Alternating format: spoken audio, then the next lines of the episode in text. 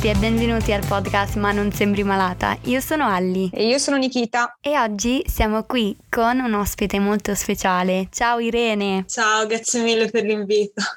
Grazie a te per aver accettato. E infatti, siamo felicissime. Siamo molto felici.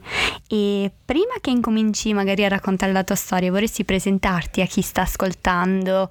Quanti anni hai? Di dove sei? Che fai nella vita? Ok, allora io mi chiamo Irene, ho 20 anni, quasi 21 giorni, e appunto vivo a Firenze e diciamo oltre a gestire la mia vita tra malattie croniche studio lettere all'università, quindi cerco molto di combinare la mia passione per la lettura e la letteratura con la gestione anche emotiva del dolore stesso, e penso che sia un buono strumento la scrittura in particolare per incanalare tutto quello che sento, elaborarlo e magari anche creare un confronto con le persone con cui mi interfaccio online che hanno le mie stesse patologie.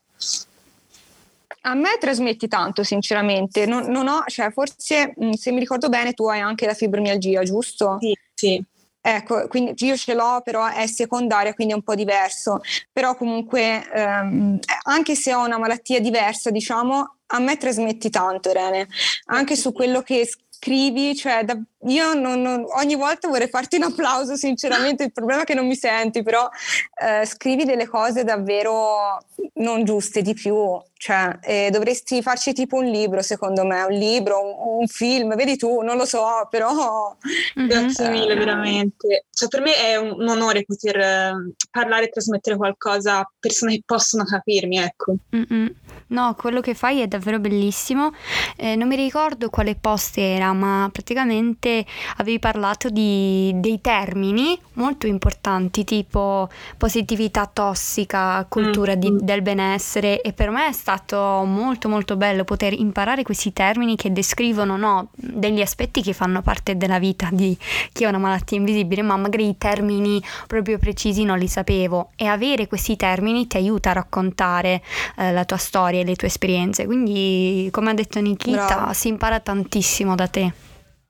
Grazie, sì, anche per me avere la possibilità di usare una terminologia è veramente importante, perché quando puoi dare un nome alle cose scopri che non soltanto esistono, ma che anche altri li sperimentano, quindi cioè, è veramente una scoperta anche per me continuamente, anche informarmi attraverso altri attivisti del dolore cronico, ecco. E facciamo un attimo un rewind, diciamo, no? Torniamo indietro un po' nel tempo. Allora, quale diagnosi hai e quando l'hai scoperta? Ne hai più di una? Insomma, dimmi tu, perché non vorrei sbagliarmi poi. Okay. Allora, io all'attivo ho diagnosi di fibromialgia e vulvodinia. Fibromialgia sono riuscita a ottenere la diagnosi qualche mese fa, quindi è fresca, però ne soffro da 6 anni, quindi insomma è già un po' che ci conosciamo. Vulvodinia invece ha avuto la diagnosi nel 2021, quindi l'anno scorso praticamente, è stata la new entry. E quali sono stati i sintomi? Prima facciamo magari della fibromialgia e poi della vulvodinia, ecco, per magari i primi sintomi, diciamo, che magari ti hanno fatto pensare che c'era qualcosa che non andava. Sì, allora la mia storia appunto è un po' particolare, perché io ho in famiglia un membro della mia famiglia vicino a me che ha fibromialgia, però quando sono nata da piccola non ho mai assolutamente sperimentato i sintomi della fibromialgia. Poi è successo che all'età di 15 anni ho avuto un incidente sportivo, perché all'epoca facevo atletica a livello agonistico, ho battuto la schiena e da lì si è scatenato tutto quanto. È come se questa caduta fosse stato il trigger, mamma mia, che ha portato allo scatenarsi dei sintomi. Probabilmente avevo già ereditato la malattia, ma fino a quel momento non si era mai manifestata, quindi ecco, da un giorno all'altro praticamente è cambiato tutto, il mio corpo è andato totalmente in confusione ed è stato anche molto faticoso, molto disorientante anche riuscire a interpretare i nuovi segnali che mi mandava, e come potete benissimo immaginare ho girato miliardi di medici Mammina, sì. Immaginiamo. Poi proprio per il fatto che tutti, insomma, gli esami erano sempre negativi, non c'era mai niente, alla fine sono sempre rientrata nella branca dello psicosomatico, no? C'era sempre la componente dell'emotività, quindi non mi sono mai sentita presa sul serio effettivamente. Il classico tipo magari sei troppo in ansia e magari un periodo così, madonna santa, succede troppo spesso, purtroppo, che anche lì certo non è da sottovalutare, la parte psicologica, però ecco, attribuire sempre solo la parte psicologica non va bene, cioè non va bene. Il medico dovrebbe ascoltare di più il paziente e avere più empatia verso il paziente, cioè perché se no non si va a finire che arrivo, a parte un ritardo diagnostico spropositato, perché 6 anni sono tantissimi, soprattutto per una persona che soffre. Cioè, infatti. Sì, insomma, e poi ho notato una cosa in comune, diciamo, tra anche chi la fibromialgia ma altre malattie croniche, è che c'è sempre stato nella vita, diciamo nel corso della vita, il trigger, no? Magari un evento che ha scatenato poi i sintomi, perché anche a me è successo così, ad esempio, quindi con la mia malattia, però quella rara, non con la fibromialgia. Quindi ecco, vedo sempre questa, sempre no, però quasi questa cosa in comune. Infatti lo vedo anche io nel mio caso. Sì, è una cosa appunto comune. E infatti nel mio caso, proprio anche per il nome che ha il mio profilo, è partito tutto da un dolore alla cervicale fortissimo che si è cronicizzato subito. E io la cervicale manco sapevo cosa fosse tra poco, e non avevo mai avuto questo tipo di problematiche. E al momento della diagnosi di fibromialgia, come ti sei sentita, Irene? Diciamo l'impatto emotivo è stato forte, ovviamente lo sapevo, era per avere una conferma nero su bianco, non c'è stato l'effetto sorpresa, ecco. Però cioè, mi ha fatto riflettere molto, perché appunto ho cominciato a stare male a 15 anni, all'inizio della mia adolescenza più o meno, e ho avuto la diagnosi soltanto alla soglia di 21. Quindi letteralmente ho passato tutta la mia adolescenza a cercare una risposta, ecco. Mamma mia. E questa cosa sicuramente mi ha molto segnata, anche perché poi cambia tutto, no? Anche il contesto sociale, che spesso non è comprensivo quanto vorresti, e soprattutto anche questa ricerca di risposte, ma anche di terapie che possono aiutarti, quindi di medici e mediche che sappiano prendere in carico il tuo problema, aiutarti, farti sentire creduto e supportato. Cioè, ecco, questa è la mia speranza, avere insomma dei professionisti con cui poter effettivamente collaborare. Sì, concordo pienamente. Infatti, poi sono tanti anni, poi sono degli anni, non so, molto importanti in cui si vuole essere spensierati, no? Mamma mia, davvero. Infatti, cioè, quello che penso sempre, no, è che durante l'adolescenza, no, è il periodo in cui le persone generalmente cominciano a scoprire il proprio corpo, no, a sondare le proprie forze, a conoscersi a 360 gradi, e anche un'età di cambiamenti. Per me è stato quasi come se fossi tornata all'età dell'infanzia, perché io dovevo letteralmente rimparare a conoscere il mio corpo da zero, no? Perché fino ai 15 anni era stato un organismo, dopo i 15 anni è diventato totalmente un altro. Quindi ho dovuto veramente imparare a dialogarci, proprio come a muovermi, a camminare, a capire di cosa avesse bisogno. Sì, è vero. Mi piace soprattutto la maniera in cui l'hai descritta, cioè hai detto imparare a dialogarci. Sì. Bello, cioè è bello davvero, perché è proprio un dialogo. Sì, che se ci pensi è quasi quello che fanno i bambini quando iniziano a camminare, no? Cominciano a scoprire il mondo attraverso il proprio corpo, e quando ti è male devi fare lo stesso. Brava, guarda, hai proprio pienamente ragione. Io ripeto, vorrei farti un applauso sempre di cosa che dici, però vabbè. Invece la vulvodinia? La vulvodinia è arrivata 5 anni dopo la fibromialgia, e la mia teoria è che sia tutto scatenato dall'ipertono pelvico, perché ovviamente una condizione di infiammazione corporea porta a far contrarre tutti i muscoli, quindi anche quelli pelvici purtroppo. E niente, ho cominciato a sperimentare i primi sintomi a gennaio 2021. Ho cominciato a sentire questo bruciore, questa sensazione di spilli, abrasione, e qui veramente devo ringraziare il fatto che avessi già all'attivo un profilo tramite il quale seguivo altre ragazze attiviste che parlavano di vulvodinia, perché se non fosse stato per loro io veramente non avrei mai riconosciuto i sintomi, mai, anche perché per avere la diagnosi ho letteralmente girato 5 ginecologi diversi in 5 mesi, quindi se non fosse stato per loro veramente non avrei mai avuto la diagnosi.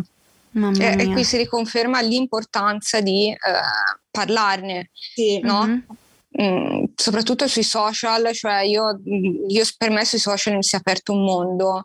Io da quando ho trovato persone che mi potessero capire il dolore che passavo, anche magari non con la mia stessa malattia, è cambiato tanto nella mia vita, è cambiato davvero tanto, in positivo, devo essere sincera. Poi ovviamente magari non tutte le persone capiscono magari, diciamo, proprio tutta la situazione, perché sa, ognuno è diverso, c'è sempre quella variante, diciamo, no? Però ecco, un po' la comprensione è stata magica, diciamo, ecco. Poi soprattutto agli inizi, quando ho trovato qualcuno che mi capisse, no? Sì, ogni malattia ovviamente ha sintomi diversi, no? Però il dolore è come se avesse un linguaggio condiviso, quindi si specchia. Brava, esatto, concordo pienamente. E cos'è che ti ha spinto a parlarne sui social? Sui social? Allora, io ho iniziato a parlarne circa 2 anni e mezzo fa, all'inizio della pandemia, quando c'è stato il lockdown generale. E letteralmente ciò che mi ha spinto a parlarne era l'estrema solitudine in cui stavo, perché io mi ero convinta di essere l'unica a soffrire di quel tipo di dolore a un'età così giovane, cioè veramente non pensavo ci fossero così tante persone anche comunque di un'età vicina alla mia, perché mi veniva costantemente ripetuto che la fibromialgia fosse una patologia che veniva a un'età più matura, quindi dicevo, ma allora perché io ce l'ho se letteralmente cioè sono ancora in adolescenza, perciò non credevo veramente ci potesse essere una community così forte con i miei stessi dolori, con la mia stessa storia, perciò è veramente stato il bisogno di confrontarmi innanzitutto, ancora prima di pensare di poter sensibilizzare, il mio bisogno urgente era parlare e confrontarmi. Certo. Mm-hmm. E, domanda, tu avevi detto che facevi anche l'uni, giusto? Sì. E ora è un po' un casino, diciamocela, no? Proprio sì, che sono tornate le lezioni in presenza, da quanto ho capito, no? Sì, su questo mi sono scagliata tantissimo, perché io in realtà non riesco a frequentare in presenza già da prima della pandemia, no? Quindi ero in una mia sorta di dad personale già da anni. Certo. Ovviamente al liceo i professori mi potevano conoscere, all'università è tutta un'altra esperienza. E la DAD è stato uno strumento comunque che mi ha permesso veramente di poter rimanere in pari con le lezioni, poter partecipare più attivamente a tutta la didattica, anche appunto se a distanza. E il fatto di averlo tolto lo trovo un enorme passo indietro, un non voler sfruttare gli strumenti tecnologici che abbiamo per semplificare la vita agli studenti. Comunque l'università dovrebbe essere a misura di studenti e studentesse. E invece una cosa che non condivido e non comprendo. Concordo pienamente. Io ho preso la maturità che era... Oddio, adesso l'anno scorso, se non sbaglio, sì. E io grazie alla DAD che ho preso la maturità, perché se non fosse stata per quella, io non ero in grado di andarci fisicamente, soprattutto tutti i giorni, varie ore al giorno, era proprio impensabile. E nonostante non fosse neanche lontanissimo da casa mia, per dire, no? Proprio non ce la facevo, e grazie alla DAD sono riuscita a stare al pari, ma senza la DAD io non saprei come cavolo avrei fatto, sinceramente. Ed è un enorme passo indietro, e anche forse, io lo chiamo anche, non so se sbaglio, egoismo da parte di chi è sano a questo punto, perché penso che io mi auguro che se c'è qualcuno che ai piani alti, chiamiamoli così, che ha qualche malattia cronica, possa essere almeno un minimo empatico, no? capire le condizioni degli studenti, ma non solo perché è una malattia cronica, anche perché magari ha un lavoro, cioè perché alla fine ci sono tante condizioni per cui non può servire la DAD, no? Esatto. Sì, anche i fuori sede, ad esempio. Io conosco persone che comunque devono prendere cura delle famiglie o della nonna e devono dare una mano in casa in più, capito? E che magari la DAD dà la possibilità a loro di studiare, cioè l'educazione dovrebbe essere aperta a tutti, no? Invece senza la DAD stanno escludendo un sacco di persone, non è accessibile. Sì, io la trovo proprio una forma di abilismo comunque. Giusto. Sì. Hanno i malati, no? E i malate ripetono sempre se vuoi puoi, no?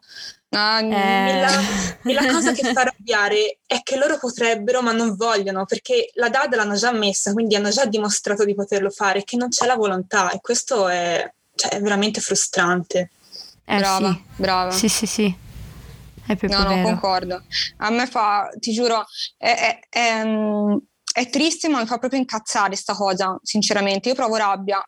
Ora sto provando rabbia verso tutto ciò, perché come hai detto tu, no, l'hanno dimostrato che potevano farlo, eppure no, è come se non avessero praticamente compreso nulla da tutto ciò, no? Sì, è continuamente un tagliare fuori le persone malate dal mondo dell'istruzione, del lavoro, proprio mettere barriere su barriere. Brava, e poi dicono no, che vogliono migliorare i diritti delle persone disabili, invece sarebbe un discorso qui, ragazzi, infinito, no? E tornando a noi, soprattutto però io devo ringraziare anche te e persone come te che ne parlano, perché non è neanche facile comunque parlarne, no? Lo sappiamo, di qualsiasi cosa che poi riguarda la nostra vita, ma soprattutto di queste cose, è importante parlarne, perché alla fine poi se non si fa chiaro che il discorso cambia, però ecco, vorrei ringraziare te e non solo per questo, Irene, ma anche per tutto il resto, sinceramente, perché non è solo la DAD, diciamocelo. Grazie davvero, anche e soprattutto che sei qui comunque, perché non è facile esporsi, no? Figurati, guarda, sono super commossa e imbarazzata, però come dice, non è facile, perché introietti quel messaggio secondo cui tu sia pigra, demotivata, quindi se parli ad alta voce del fatto che non riesci ad andare a scuola, a frequentare le lezioni, subito è colpa tua, cioè ti senti proprio colpevole di non poter fare, ed è proprio questo che ci spinge a stare in silenzio, a farci piccoli piccoli e a rinunciare anche ai nostri diritti. Brava, ma io non posso. Io guarda, questa puntata probabilmente sarà hai ragione, perché io davvero altro non posso dirti, Irene, che dirti che hai ragione. Davvero. Anzi, Ellie, se puoi inserisci una frasina qui. Perché Irene for President a vita. Oltre a questo, Irene, cosa diresti, poi scegli tu, se te la senti anche rispondere a questa domanda, perché mi rendo conto che è abbastanza pesante. Cosa diresti all'Irene del passato, presente o futuro? Scegli tu quale Irene, insomma, dimmi tu. Ah, bella domanda. Lo so, è abbastanza pesa questa. Allora, l'Irene del passato direi di non vedere tutto bianco o nero, ecco, di accorgersi della complessità delle situazioni, e soprattutto, che per me è il punto più importante, di non colpevolizzarsi, non sentirsi responsabile per qualcosa che non può controllare, per una classe medica che spesso e volentieri non è formata per trattare dolori cronici, patologie croniche non riconosciute. E soprattutto le direi anche che tutte le relazioni, tutte le persone che ha perso durante il suo percorso non sono una sua colpa. Alla fine, cioè, quello che dico sempre, no, è che chi ti vuole bene anche nel momento in cui ti perdi torna a prenderti. Perciò quando sei malato o malata e delle persone della tua vita si allontanano o comunque non si dimostrano di supporto, non è colpa della malattia, è proprio la persona che non è adatta a stare al tuo fianco in quel momento. Mamma mia, questa frase la dovrei mettere in grassetto ovunque sì. Questa frase, alla fine tutta la puntata, sinceramente mi ha fatto scendere una lacrimuccia. Avevo bisogno anche io, l'Allie presente aveva bisogno anche di sentire questo messaggio, perché brava, anche hai ragione che comunque ci sentiamo spesso colpevoli, no? E per una cosa che ci è successo, non l'abbiamo causato noi, però... Queste emozioni ci vengono, questi pensieri ci sono. E lì ci colleghiamo all'abilismo interiorizzato. Sì, giusto, che lì anche è un mondo immenso che io ho scoperto anche da pochi mesi grazie a Gaia Presotto, che lei l'aveva fatto un post. Io grazie a lei l'ho scoperto e da lì mi si è aperto un mondo pazzesco a me. Infatti, anche a me. Io la seguo e sì, ha perfettamente ragione, soprattutto anche il modo in cui ci approcciamo alle relazioni, cioè sentendoci un peso, persone di serie B, quasi sentendoci di condannare chi ci sta accanto, no? E non è così, cioè possiamo confermare che si può perfettamente stare al fianco di una persona malata, non succede nulla. Sicuramente sì, ci sono delle difficoltà in più, però non è niente di insormontabile, soprattutto non siamo persone di serie B, ecco. Brava, che poi alla fine perché abbiamo questo abilismo interiorizzato, perché almeno io sono stata cresciuta in una società così, cioè abilista, quindi chiaro che se la disabilità si nascondeva, se quel bambino disabile era isolato, no, ma non guardarlo, ma no, io mi ricordo delle cose allucinanti di quando ero piccina, un abilismo ma davvero a livelli vergognosi, che ora sicuramente ancora c'è, ma in passato peggio che mai, cioè mi ci viene da piangere davvero a pensare a tutte le frasi che dicevano, che le discriminazioni, mamma mia. Sì. Era pazzesco e quindi sì, purtroppo c'è questo abilismo interiorizzato su cui bisogna lavorarci, però che io, guarda, da quando l'ho scoperto sono stata anche meglio, perché soprattutto ho scoperto anche che non ero l'unica a pensare alcune cose e, wow, mi si è aperto un mondo che ancora ci sto scavando dentro, quindi... Mm-mm. Infatti, come abbiamo detto all'inizio, serve la terminologia giusta. Esatto, perché io sto ancora imparando tantissimo, perché a me, io purtroppo mi scordo la qualunque e spesso faccio anche errori, però ecco... Basta anche comunque informarsi, perché alla fine non ci vuole, gli strumenti ce li abbiamo, no? Chiaro, informarsi nella maniera giusta, magari qualche sito affidabile, qualche profilo affidabile, che ce ne sono tanti, attiviste, insomma, come te, Irene, alla fine, cioè da te si può imparare davvero un mondo, cioè almeno per me. No, ti farei uno stand-up, grazie. No, guarda, credimi, non per nulla abbiamo pensato di invitarti, perché davvero penso che hai tanto da trasmettere al mondo e ogni volta che lo fai, che esci con qualche discorso, almeno questo io parlo per me, ma io penso che parlo anche per altre persone, sulle storie o su qualche post, ti giuro mi trasmetti tantissime emozioni, ma poi mi fa riflettere. Io a volte, guarda, credimi, sto ore davanti al telefono a leggere e rileggere il tuo post, magari, o le storie, finché non vanno via, però mi fa riflettere tanto. Wow, cioè ora la lacrimuccia scende a me. Ecco, noi facciamo oggi sulla lacrimuccia. Anche per me veramente... è anche molto utile il dibattito che poi si crea, perché io comunque imparo tantissimo anche dalle persone con cui mi confronto, assolutamente. È proprio quello che mi permette anche di crescere e di imparare di più. Anch'io, la penso uguale a te, E avrei una domanda, un'altra, giusto? Oggi ti tartasso un po', perdonami. Allora, cosa diresti a qualcuno che è appena stato diagnosticato con la fibromialgia e o la vulvodinia? Allora, sicuramente direi di prendersi il suo tempo per metabolizzare, perché insomma sono cose pesanti, no, da accettare, soprattutto perché sono croniche, quindi i conti ce li devi fare per un bel po' o per tutta la vita addirittura.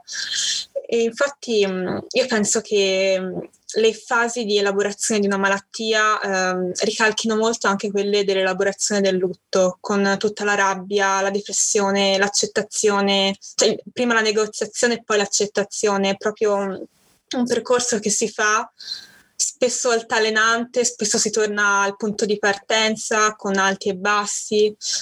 E sicuramente, ecco, una cosa che mi sentirei di dire appunto che tutti i suoi sentimenti sono validi, anche il rifiuto ci sta fortissimo in una situazione iniziale e anche dopo. E una cosa che mi ha aiutato molto è anche prendere coscienza del fatto che l'abilismo in cui viviamo sia influenzato anche dalla società capitalista, che considera il valore personale in base alla produttività.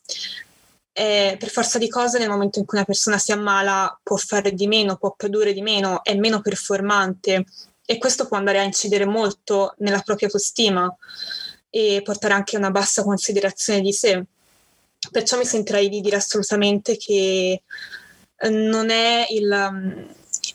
sono gli standard, ecco, di performance a determinare il nostro valore personale, e soprattutto è anche pericoloso, no, abbassare la propria autostima per questo, perché poi si finisce per credere a tutto ciò che le persone ti dicono, no? Se te per primo hai una bassa considerazione della tua persona, quando verrà qualcuno a dirti vedi sei demotivato, la tua è pigrizia, reagisci, sii più forte, tu sarai più portato a crederli, proprio perché sarai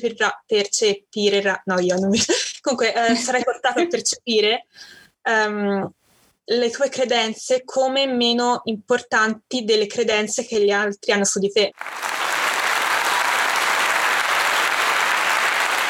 Non so se ho fatto un discorso coerente, se si è capito. No, super coerente, guarda, io ti stavo ascoltando, anzi mi potrebbe andare avanti per ore, sinceramente. Sì, no, è molto molto importante ciò che hai detto, perché mamma mia. no, cioè davvero, praticamente io non lo so, Allie, sì, bisogna trascriverlo tutto quello che ha detto Irene, farci un post e attaccarlo al muro, non lo so, ora vediamo un po'. Però davvero Irene, guarda, grazie di cuore. Infatti abbiamo imparato tantissimo e consigliamo anche a tutti quanti che stanno ascoltando in questo momento di andare a seguirti. Come possono trovarti sui social? Sono su Instagram con il nome Cervicalix e con il trattino all'inizio e alla fine, quindi ok, perfetto. Fa tantissimi bei post, corpi malati, accettazione, tantissimi argomenti importanti. Personalmente mi ha aiutato tanto Irene, quindi ti ringrazio anche per quello Irene. Guarda, ci aiutiamo veramente a vicenda, per questo mi sento proprio ne esco proprio arricchita da ogni scambio, quindi continuiamo a confrontarci veramente.